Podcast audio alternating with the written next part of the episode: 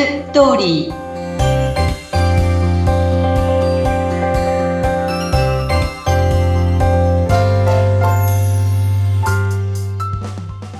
皆様こんにちは結婚相談所ライフツリーの和田光ですこんにちはインタビュアーの山口智子です、えー、さて今収録させていただいているズーム画面越しに和田さんの背景、すごい可愛いサンタさんが座っています。そうですね。もうね、けあの、クリスマスですよね。ねクリスマスですね。そんな時期になりましたが、さてさて、では今日のテーマは和田さん何でしょうか？はい。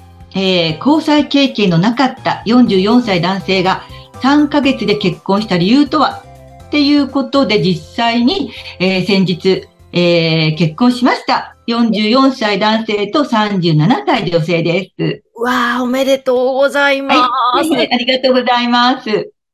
なんと、たったの3ヶ月です。ねたったの3ヶ月。しかも、交際経験がこれまでなかった方？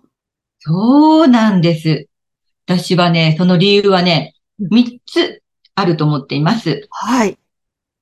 1つ目は、交際経験が逆になかったからっていうこと。二つ目は、彼が頭が良くて素直だったからということ。うん。三つ目は、結婚相談所同士の情報交換をして、連携プレーがうまくいったこと。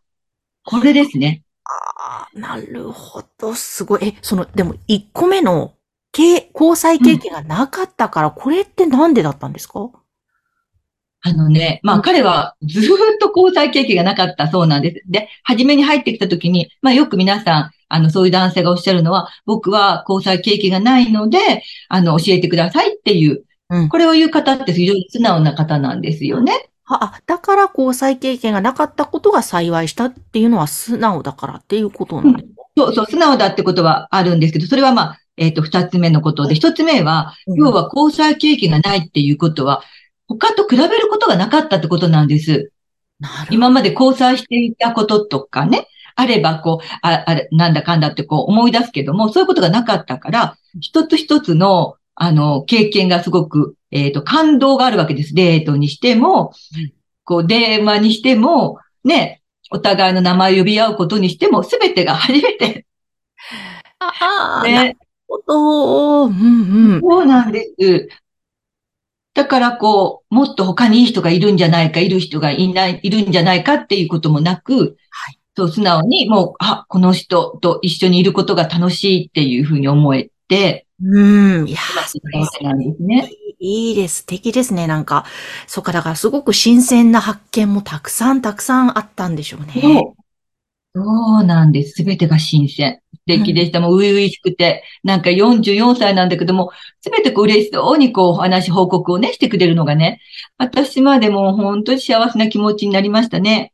いやー、いいですね。なんか、そういう感じも多分二つ目の理由の素直にもつながってくるんでしょうね。そうそうそうだからね、素直に喜んでるっていう。そうそう。だから、えっと、私はもう一番最初のお見合いから、彼はこれからの流れからわからないんですよ。すべてね、これからどうしていいかが全くの。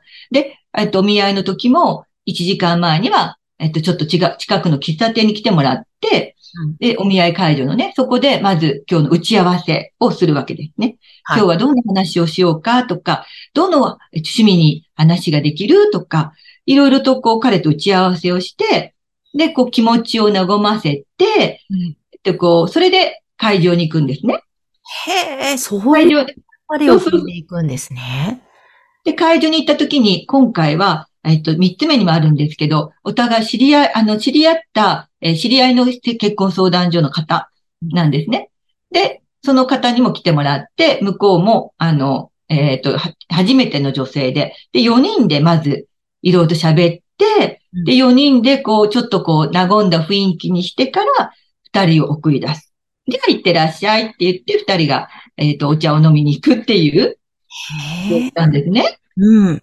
で、その、あの相談所の方も、まあ、長年の知り合いなので、今回ね、こういう方が入ってくるのよって話をして、で、彼女のところも、あ、私のところも今回こういう女性が入ってくるのって言って、で、あ、じゃあこれはあの二人ともが、こう、あまり経験がないっていうことも分かっていたので、あ、いいねって言って、どんな性格とかって言いながら、じゃあこの二人合わせようっていうことをしたんですね。だもちろん結婚相談所だからシステムを使った、まあそういう申し込みとか申し込まれ方っていうのももちろんあるんだけど、まあまずは手組みっていうことで二人を合わせたっていう。で、そうすると、こう、えっと、どうだった？お見合いの後どうだった？っていうこともお互いに情報交換ができるし、で、次の、じゃあ、もう一度会いたいっていうことも、お互いも最初からそうだったから、二人が交際経、交際してから、じゃあ、デートはどうする？とかっていうことも、ちゃんと、えっ、と、最初から、あの、順序立てて話をして、これからはこういう流れになっていくって。うーん。いや、これ、やっぱり結婚相談所ならではの良さだと思いますし、あとそういう、ええ和田さんみたいに長年いろんな方とのネットワークを広げながらやってらっしゃる、この、ね、だからこその安心感っていうんですかね。うん。私もおばが結婚相談所やっぱりね、長年やっているので、よく、はいえぐみというんですかね、いろいろ。はい、はい。あと、あの、ご縁ある結婚相談所の中尾さんと、すごく頻繁に情報交換や、をして、そこで、うん、うん。結構ね、決まることが多くて、そういうのって結構成婚率も意外と高いのよなんて聞いてたので、ああ、それか、なんて今思いながら聞いてました。だから、こう、あの、デートも、じゃあ、こう2回目、3回目ってなると、あ、もう、あの、あんまりこう、コミュニケーション能力っていうか、おしゃべりがそんな得意ではないわけですよね、女性との。だから、えっ、と、ご飯食べたりとか、そういうことじゃなくて、今度は、なんか水族館に行くとか、美術館に行くとか、何かそういうことをしようとかって言って、水族館に行ったわけです、二人はね。うん。だから向こうの相談所の中戸さんも、あの、彼にね、魚ばっかり見てちゃダメだって言っといてね、とかって言って、なるほど。そうそう、彼に彼女を気遣うことをね、疲れてないかとか、喉乾いてないかとか、そういうのはちゃんと言ってね、みたいな感じで、はい、はい、わかりました、みたいな感じでね、それでデートをして、で、まあそこの報告とかもお互いの相談所同士で、あの、共有し合って、いいところは、ほら、あの、彼にも伝えて、彼女にも伝えてもらったりして、うん。で、第三者がそういうことを言うって、一つ背中を押されることになるわけですよね。